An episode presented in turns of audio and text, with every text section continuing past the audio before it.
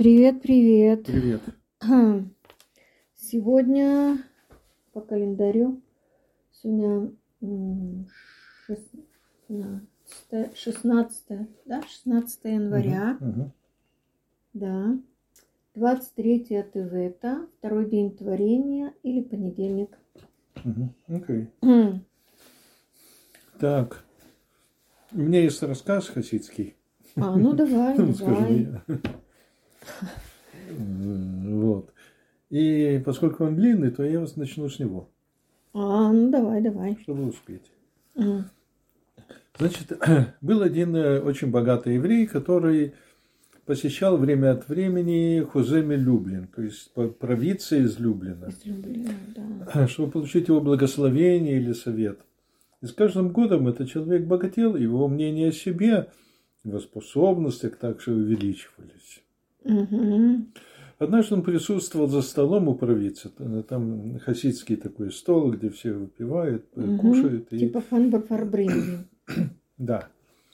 Его настроение было отличным, у него было все, что он, его, он пользовался уважением, и также и уважением тех хасидов, которые приезжали к провидцу. И вот он услышал от провидца такое следующее высказывание, что Всевышний в один миг может сделать человека богатым или бедным. И сидит наш уважаемый богач э, недалеко от провидца, и думает, как это может быть. Как Бог может сделать такого богача, как я, нищим в момент. У меня же несколько фабрик, мои корабли плывут по всему миру. У меня то и то, и то, и то, и даже на черный день у меня есть. Так если одно, то у меня есть, остается другое. Как это может быть?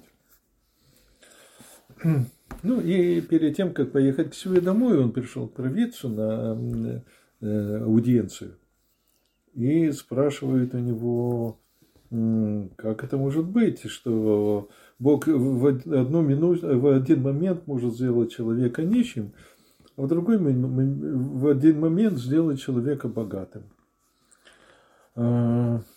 Провидец выслушал его, ответил, езжай туда, куда собирался ехать, и увидишь, что произойдет. Ну, наш э, герой поехал к себе домой на такой бричке. Вот. И он должен был проехать город, в котором есть у него товарищ. А этот товарищ, он э, священник. Мгм. Ну, в общем, нормальный, хороший человек, встречает его, ведут э, богоспасительные беседы. А, И он заехал к этому священнику, а по дороге он едет, и он думает, а вот в Торе написано так, а почему это написано так, а зачем это написано так. И у него начинается появляться сомнения, и он с этими сомнениями поделился со своим другом священником. А священник говорит, у вас все неправильно, ваша религия не, не, не, неправильная, вот наша религия правильная.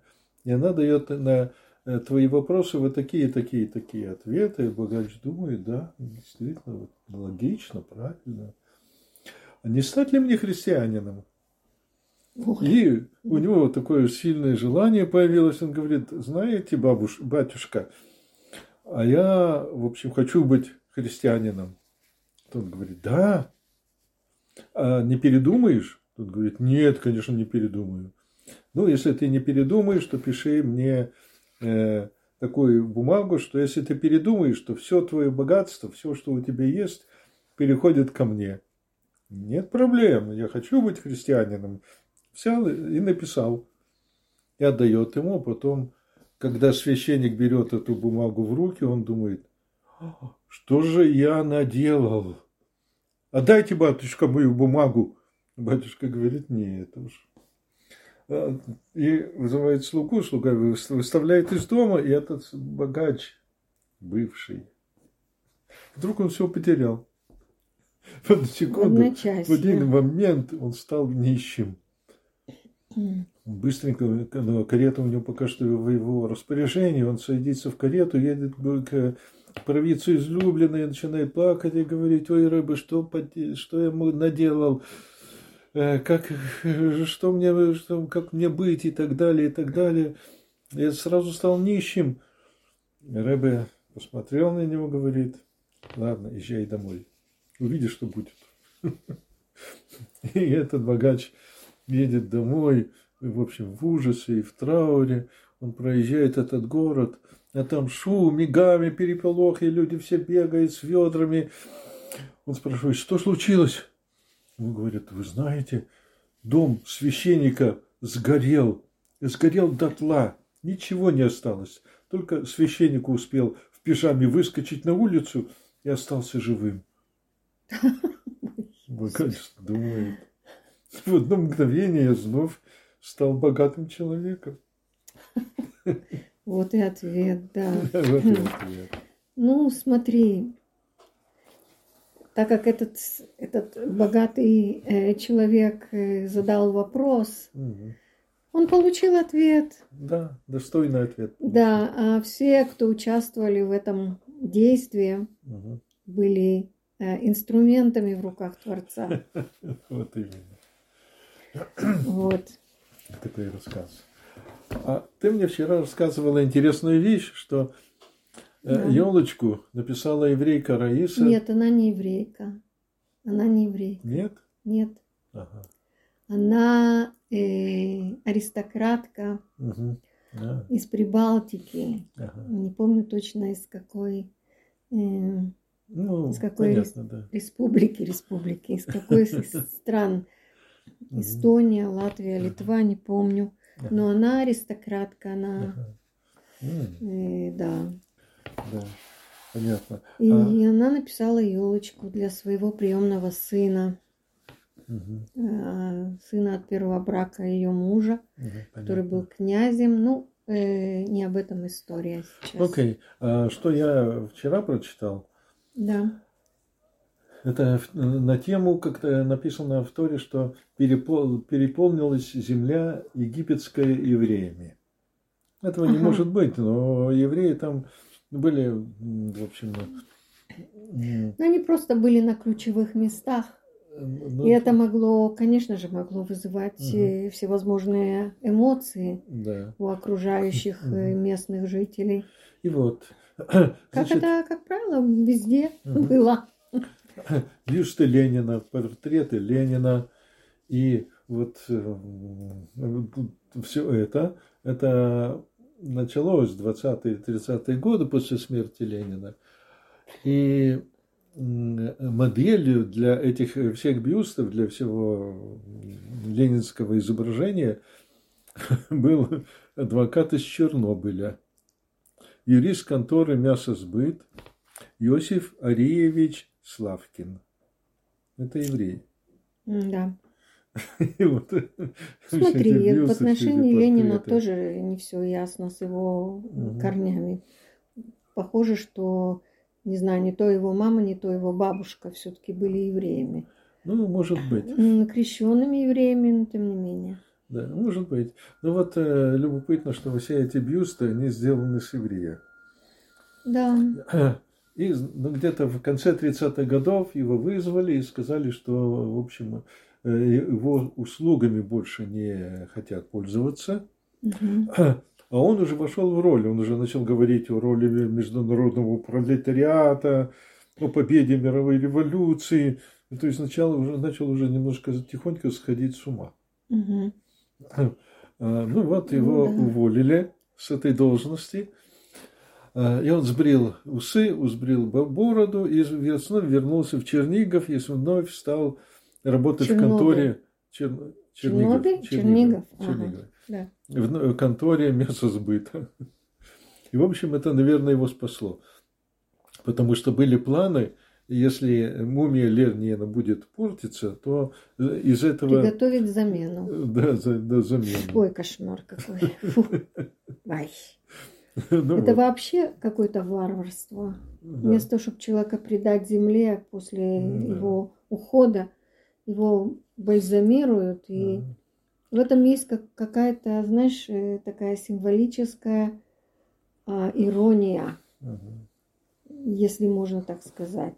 Мгм. То, что человек, который положил начало столь многим злодействам, Да.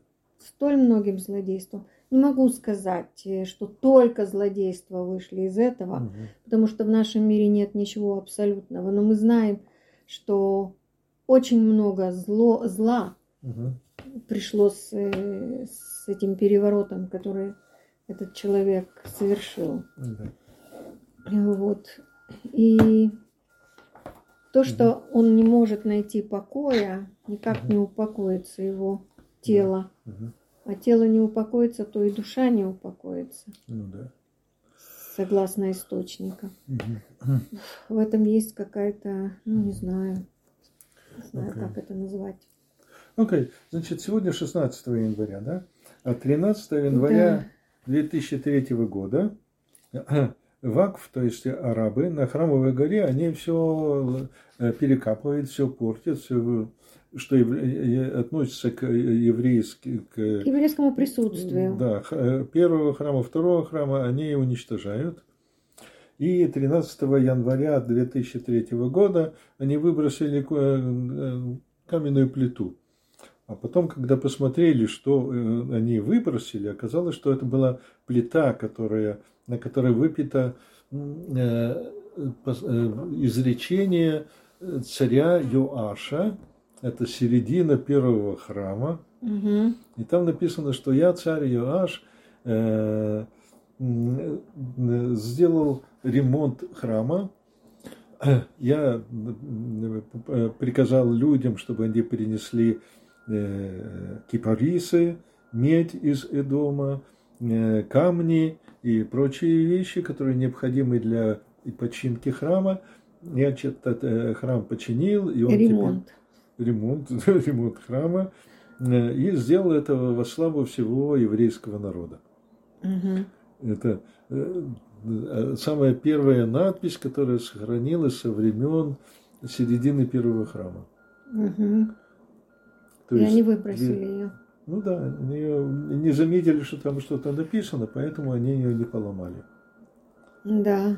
Ну, я думаю, верю, Мгм. что сейчас многое изменится, и статус храмовой горы Мгм. тоже изменится. Ну да. И вместо того, чтобы там бесчинствовали, и играли в футбол и Мгм. вообще отправляли нужду, Мгм. как себе позволяют Мгм. сегодняшние, надеюсь, что не завтрашние, содержатели этого места. Все это изменится. Да. Ну, поскольку у нас осталось немного времени, то Да, еще один хасидский короткий рассказ, да? С коротеньким, Коротенький, да. да. Э, Про Любавицкого рэбе, Ага. который советует в общении с людьми поступать, э, э, поступать бедаркей ноам, то есть Благожелательно, благожелательно, уважительно и милосердно. Мгм. Это значит с мягко, с приятностью, без стычков и толкований.